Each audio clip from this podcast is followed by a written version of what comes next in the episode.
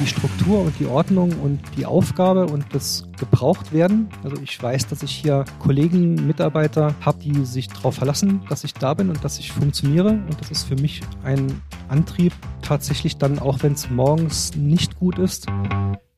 What's up? Wissen, was geht? Mit dem Podcast der ASAP-Gruppe. Mein Name ist Ebru Karaman und gemeinsam sprechen wir über alles, was ASAP bewegt. Das Thema Mental Health gewinnt in unserer heutigen, schnelllebigen und anspruchsvollen Gesellschaft zunehmend an Bedeutung.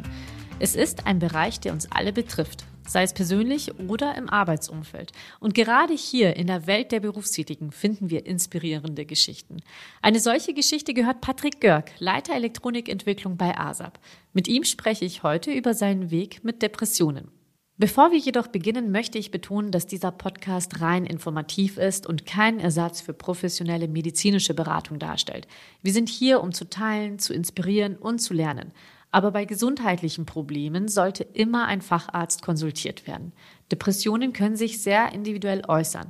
Wenn ihr also einen Verdacht habt, sucht euch bitte professionelle Hilfe. Erste Anlaufstellen haben wir euch auch in den Shownotes verlinkt. So, und jetzt, ohne weitere Verzögerung, herzlich willkommen, Patrick. Hallo, Ebru. Patrick, könntest du uns zu Beginn etwas über deinen Hintergrund erzählen? Was hat dich dazu gebracht, dich mit dem Thema Mental Health auseinanderzusetzen?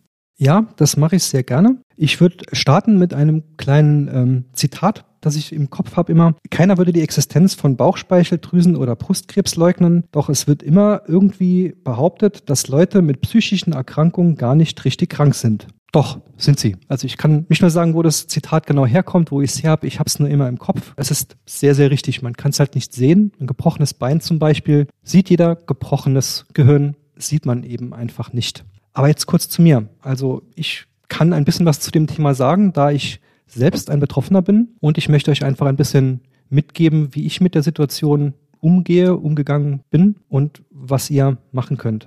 Wann hast du zum ersten Mal bemerkt, dass du mit Depressionen kämpfst? Was waren die größten Herausforderungen für dich zu dieser Zeit? Das erste Mal wirklich bemerkt habe ich so Anfang bis Mitte zwanzig zwanzig. Ähm, hat sich bemerkbar gemacht mit ähm, erst körperlichen Symptomen, zum Beispiel Rückenschmerzen, die dann auch ganz massiv geworden sind äh, und ich sehr starke Schmerzmittel bekommen habe, Verdauungsprobleme, Kopfschmerzen, die wirklich dann dauerhaft oder ständig irgendwie waren, sonstige körperliche Sachen, die gekommen sind. Und dann habe ich angefangen, zu verschiedenen Ärzten zu gehen und keiner konnte mir wirklich irgendwie sagen, wo was was ist, bis dann letztlich die Hausärztin irgendwie meinte, naja, haben Sie schon mal dran gedacht oder so, ein bisschen könnte das vielleicht in Richtung eines Burnouts gehen. Aber dann scheint es ja schon eine sehr reflektierte Hausärztin zu sein, wenn sie von den körperlichen Symptomen auch auf einen Burnout schließt.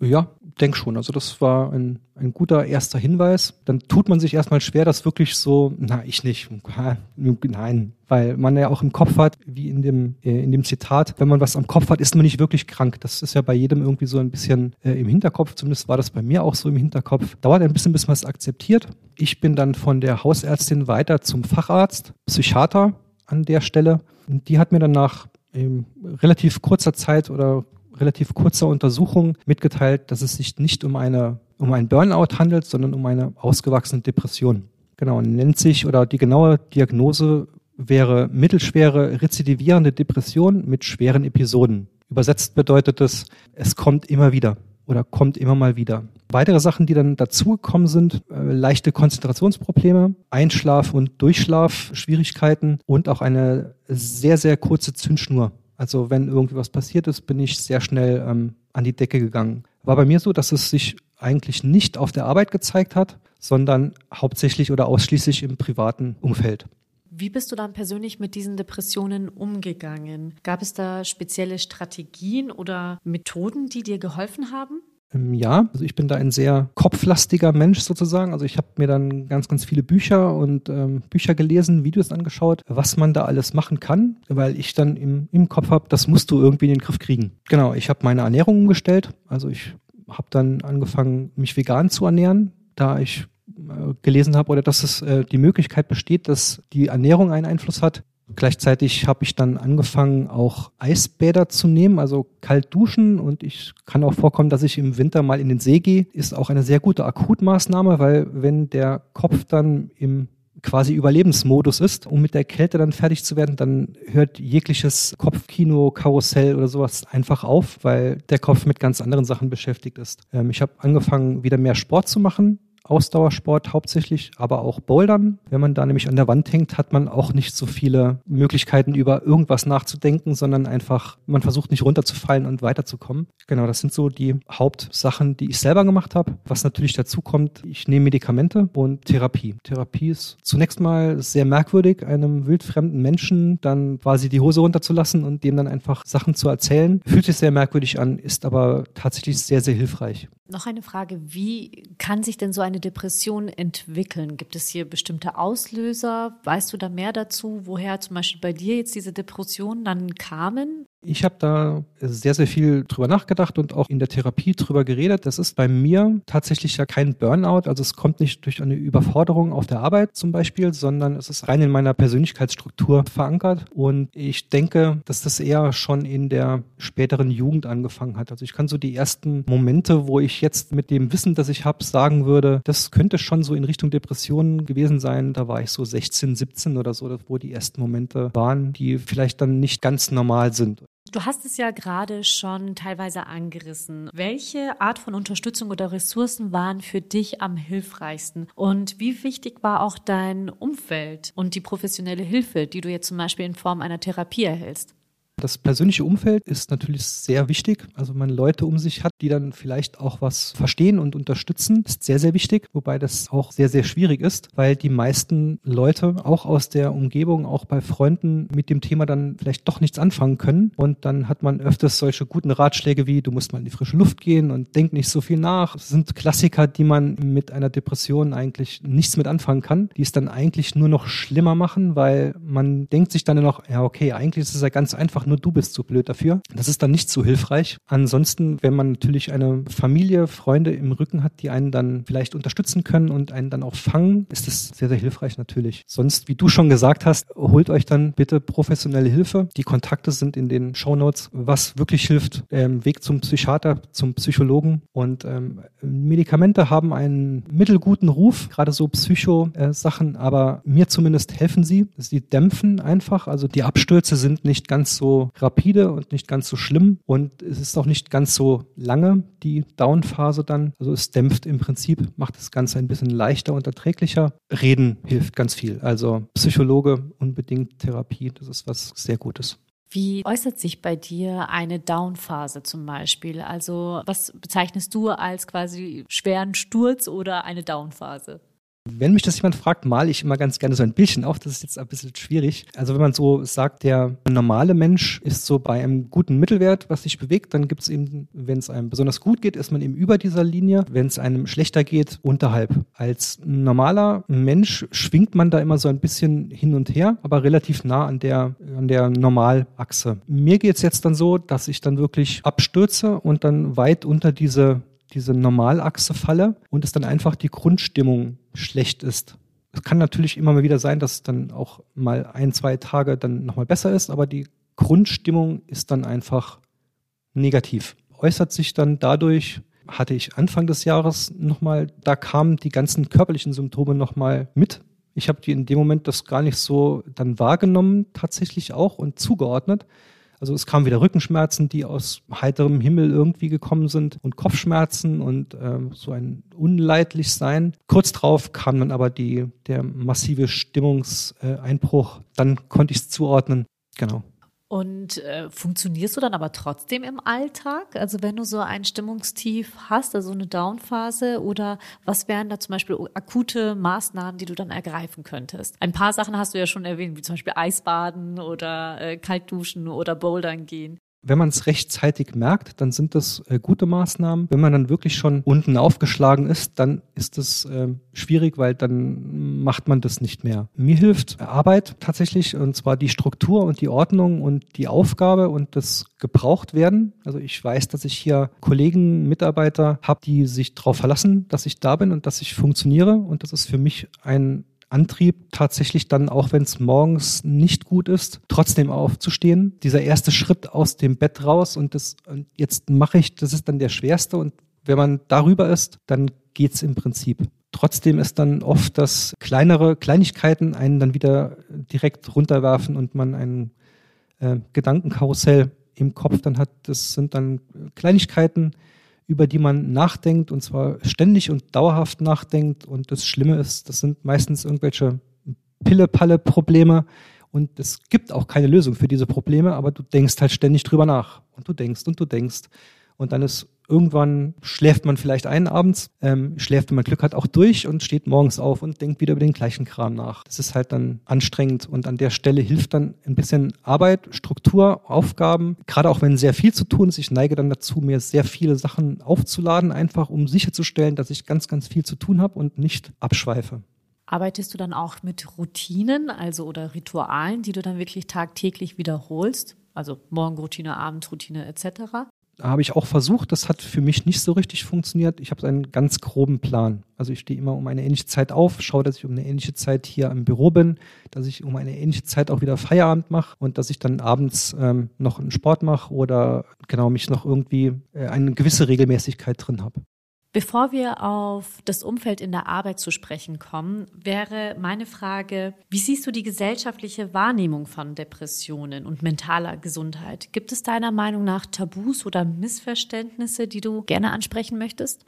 Ja, da kann ich direkt auf das Zitat am Anfang verweisen. Also wie gesagt, mit gebrochenem Bein oder mit Krebs kann jeder was anfangen. Das findet jeder schlimm, ist natürlich auch schlimm. Mit Depressionen oder Kopfschwierigkeiten können die wenigsten Leute was anfangen. Das sieht man halt nicht, das spürt man nicht, das riecht man nicht, das ist halt einfach auch nicht ähm, vermittelbar. Also ich kann das auch nicht wirklich erklären, wie es dann geht, oder das ist so ein Qualitätsmerkmal der Depression, dass man sie nicht verstehen kann, wenn man sie nicht selber hatte, beziehungsweise sich nicht intensiv damit beschäftigt. Wobei meine Therapeutin auch sagt, ich kann nur ungefähr wissen, wie sie sich fühlen. Aber wirklich nachvollziehen kann ich das nicht. An der Stelle verweise ich immer ganz gerne auf ein Video. Und zwar die Komiker Thorsten Sträter und Kurt Krömer haben ein Video gemacht. Bei Kurt Krömer in der Sendung Che Krömer hat er sich sozusagen geoutet zu Depressionen. Und die beiden erklären das eigentlich sehr, sehr schön, was Depressionen sind. Und würdest du sagen, dass es immer noch ein Tabuthema ist? Ich habe für mich ja beschlossen, mit dem Thema öffentlich und einfach umzugehen, offen damit umzugehen. Habe bis jetzt auch positive Erfahrungen gemacht, aber was ich von vielen Leuten höre, ist, oh, dass du so damit umgehst und so drüber redest, das würde ich nicht machen. Das ist ja doch dann, also es ist, es ist ein Tabuthema, und das sollte aber überhaupt keins sein. Und du bist ja auch sehr offen bei ASAP mit dem Thema Depressionen umgegangen. Könntest du uns erzählen, wie ASAP bzw. dein Vorgesetzter darauf reagiert hat, als du von deinen Depressionen gesprochen hast und diese auch ausgesprochen hast? Am Anfang habe ich eben auch selbst eine gewisse Zeit gebraucht, um das für mich zu verarbeiten und damit irgendwie klarzukommen, bis ich dann irgendwann den Entschluss getroffen habe, okay, du redest da einfach drüber, weil das ist dann einfacher, wenn der Gegenüber Bescheid weiß, weil wenn es dann mal nicht gut geht, kann ich einfach sagen, sorry, geht gerade nicht, dann ohne groß erklären zu müssen. Mein Vorgesetzter ist da sehr gut mit umgegangen, also er hat es einfach aufgenommen, hat drüber gesprochen, hat auch nicht solche typischen Floskeln rausgehauen, sondern wirklich dann gesagt, du, wenn was ist, überhaupt kein Thema, du kannst jederzeit kommen, oder wenn es nicht geht, bleibst du zu Hause, sag einfach Bescheid. Unser Geschäftsführer genauso, mit dem habe ich dann auch geredet. Also das war ein, eine sehr, sehr positive Erfahrung. Hast du mit dieser Reaktion gerechnet? Äh, mit dieser Reaktion habe ich überhaupt nicht gerechnet. Ich hatte tatsächlich etwas Angst vor dem ersten Gespräch, weil es ja doch, wie gesagt, in der Gesellschaft als Schwäche war, genommen wird, was es tatsächlich nicht ist, sondern es ist eher, wenn man damit umgeht, so habe ich gelernt, eine Stärke. Ähm, Ende zweitausendeinundzwanzig habe ich eine psychosomatische Reha gemacht, die dann über fünf Wochen geht, und ich habe halt vorher auch mit meinem Vorgesetzten gesprochen, und wir haben dann mehr oder weniger gemeinsam beschlossen, dass ich mich vor mein Team stelle und eben dann offen drüber spreche und sage, hey, ich bin jetzt halt fünf Wochen weg, bevor irgendwelche merkwürdigen Gerüchte aufkommen oder so. Ich habe Depressionen, manchmal geht es mir nicht so gut, und deshalb gehe ich in Reha. Die Reaktion war erst verhalten und etwas, ähm, es war dann sehr still auf einmal, aber es kamen dann sehr viele Kollegen zu mir, die dann berichtet haben aus dem Freunde- und Bekanntenkreis, dass sie das kennen, dass sie das von Eltern vielleicht auch kennen, dass sie auch Todesfälle in der Familie oder in der äh, Umgebung haben, die teilweise auch selbst betroffen sind, die sagen, hey, mir geht's da auch nicht so gut, und kannst du mal sagen, wie war das denn bei dir, oder Genau, also das war auch eine sehr positive Erfahrung und daraufhin kam dann eigentlich mein Entschluss, okay, da kannst du ihm Kleinen helfen und dann gehst du halt einen Schritt weiter und trägst es dann noch ein Stück raus. Vielleicht kann ich einen kleinen Beitrag leisten zu der Entstigmatisierung des ganzen Themas, weil es ist tatsächlich nichts Peinliches und Schlimmes, es ist einfach eine Krankheit. Du hast ja jetzt schon von deinen positiven Erlebnissen berichtet, ähm, als du eben deinem Vorgesetzten beziehungsweise auch deiner Mannschaft von deinen Depressionen erzählt hast. Wie geht ASAP aber auch im Allgemeinen mit dem Thema Mental Health um? Gibt es Initiativen oder Programme, die das Bewusstsein und die Unterstützung in diesem Bereich fördern? Da gibt es tatsächlich einige Sachen, die ASAP äh, macht und auch sehr gut macht. ASAP legt großen Wert auf die Work-Life-Balance. Bei uns gibt es eine Vier-Tage-Woche. Man kann, es gibt Gleitzeit natürlich. Bei uns gibt es auch Firmenfitness, die ASAP unterstützt. Es gibt Schulungen speziell für Führungskräfte zu dem Thema Mental Health. Es gibt auch für die Mitarbeiter Schulungen zu Stress- und Zeitmanagement, zum Umgang mit dem Thema. Wir haben auch mentale Ersthelfer, die wir einbringen. Genau, also es wird sich mit dem Thema beschäftigt und tatsächlich auch, finde ich, und auch meine Therapeutin sehr sinnvoll und auch passend mit dem Thema umgegangen. Kannst du spezifische Erfahrungen oder Momente bei ASAP nennen, die dir in dem Prozess mit den Depressionen, ja, die dich dabei unterstützt haben? Ja, da kann ich eindeutig die Situation mit meinem Chef, also erst der Umgang an der Stelle bis hin zur Geschäftsführung, wie gesagt, das war äh, schwierig für mich und vor allem, weil dann auch im, im Kopf einfach die Gedanken los, was passiert, was, was machen die jetzt, ähm, vielleicht kriegst du dann die nächste Beförderung nicht oder sie entlassen dich oder du kriegst keine Aufgaben mehr oder diese Sachen, das war völlig unbegründet. Es ist weiterhin ein Vertrauen in mich da und das ist eine, eine sehr, sehr gute Zusammenarbeit. Die Reaktion meines Teams war, fand ich sehr, sehr gut und auch sehr hilfreich, was mich dann bestärkt hat. Erleichtert ist dir dann aber auch in äh, Downphasen die Arbeit, weil du weißt, okay, sie wissen, was mit mir los ist. Hilft das in dem Moment? Es hilft, weil ich im Hinterkopf habe, naja, wenn es wirklich gar nicht geht, dann rufe ich einfach an und sage, du, sorry, ist gerade jetzt nicht. Und ich weiß, dass es dann auch okay ist. Das hilft. Ansonsten, wie gesagt, die Struktur, viel, viel Arbeit oder viele, viele Aufgaben äh, heranziehen, das wirkt sich dann öfters dann mal ein paar Tage oder Wochen später dann negativ aus, weil dann ist es viel zu viel. Aber prinzipiell ist das so meine, meine Strategie. Basierend auf deinen Erfahrungen, welche Empfehlungen würdest du anderen Arbeitgebern geben, um ihre Mitarbeiter in ähnlichen Situationen zu unterstützen? Was grundsätzlich hilft, ist einfach zuhören und ein Verständnis entgegenbringen. Also einfach vielleicht sich mit dem Thema beschäftigen, auch wenn man es nicht verstehen kann tatsächlich, aber einfach zuhören und versuchen, sinnvoll damit umzugehen. Also Hilfe anbieten, nicht aufzwingen oder so und bitte auch die Leute dann nicht einfach heimschicken, weil mich jetzt heimschicken oder krank schreiben, es wäre sehr schlecht. Mit den Leuten reden, Hilfe anbieten, einfach unterstützen, Anlaufstellen bieten, weiterleiten, wo man hingehen kann, Hilfe, Hilfestellen äh, anbieten. Genau, das ist so das, was, was hilfreich ist und was, denke ich, einfach gut wäre. Zum Abschluss, welche Botschaft oder welchen Rat würdest du auch anderen Menschen geben, die mit ja, ähnlichen Herausforderungen kämpfen?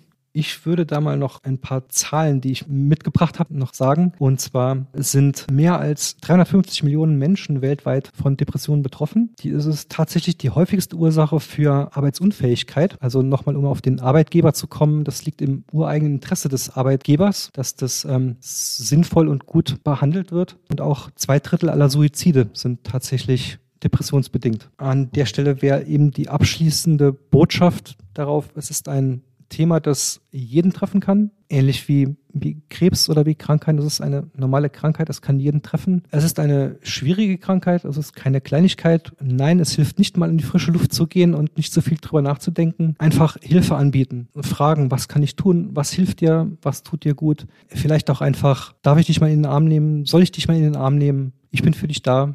Das wäre schon sehr hilfreich. Patrick, ich danke dir vielmals für das offene Gespräch und deine Einsichten.